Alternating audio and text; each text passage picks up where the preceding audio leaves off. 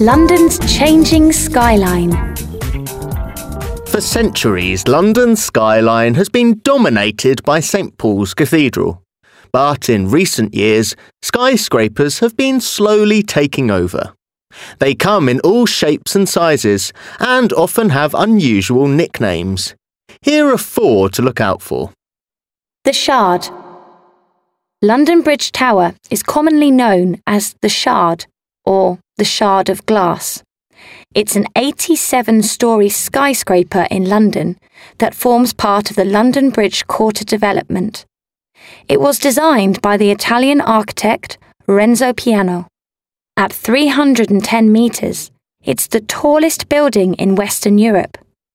Construction began in March 2009 and it was inaugurated on the 5th of July 2012. The observation deck, known as the View from the Shard, is open to the public. The Cheese Grater. The Leadenhall building on 122 Leadenhall Street has been dubbed the Cheese Grater because of its wedge like shape.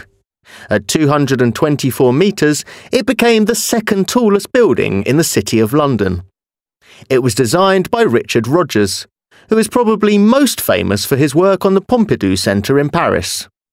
The base of the building features a 30 metre high atrium, which is open to the public.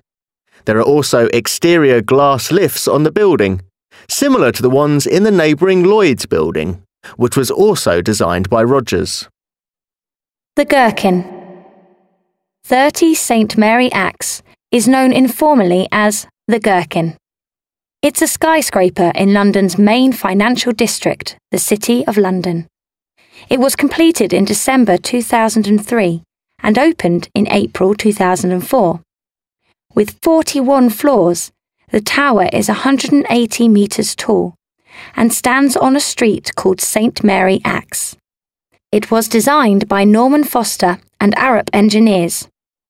The building is one of the city's most widely recognised examples of modern architecture. The Walkie Talkie. 20 Fenchurch Street has been nicknamed the Walkie Talkie. It's 160 metres tall and was designed by Uruguayan architect Rafael Viñoly. It has a large viewing deck and sky gardens on the top three floors, which are open to the public.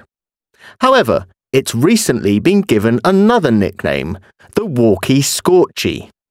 This is because the concave shape of the building creates a sun ray that can reach temperatures of up to 70 degrees. If it's sunny, this really intense beam of light comes off the building and hits the opposite side of the street, said one city worker. The beam is so powerful that it has melted car bodywork, burnt carpets, and started fires. In his defence, Rafael said, When I first came to London years ago, it wasn't like this. Now you have all these sunny days. So you should blame this thing on global warming too, right? Has the skyline in your city changed much?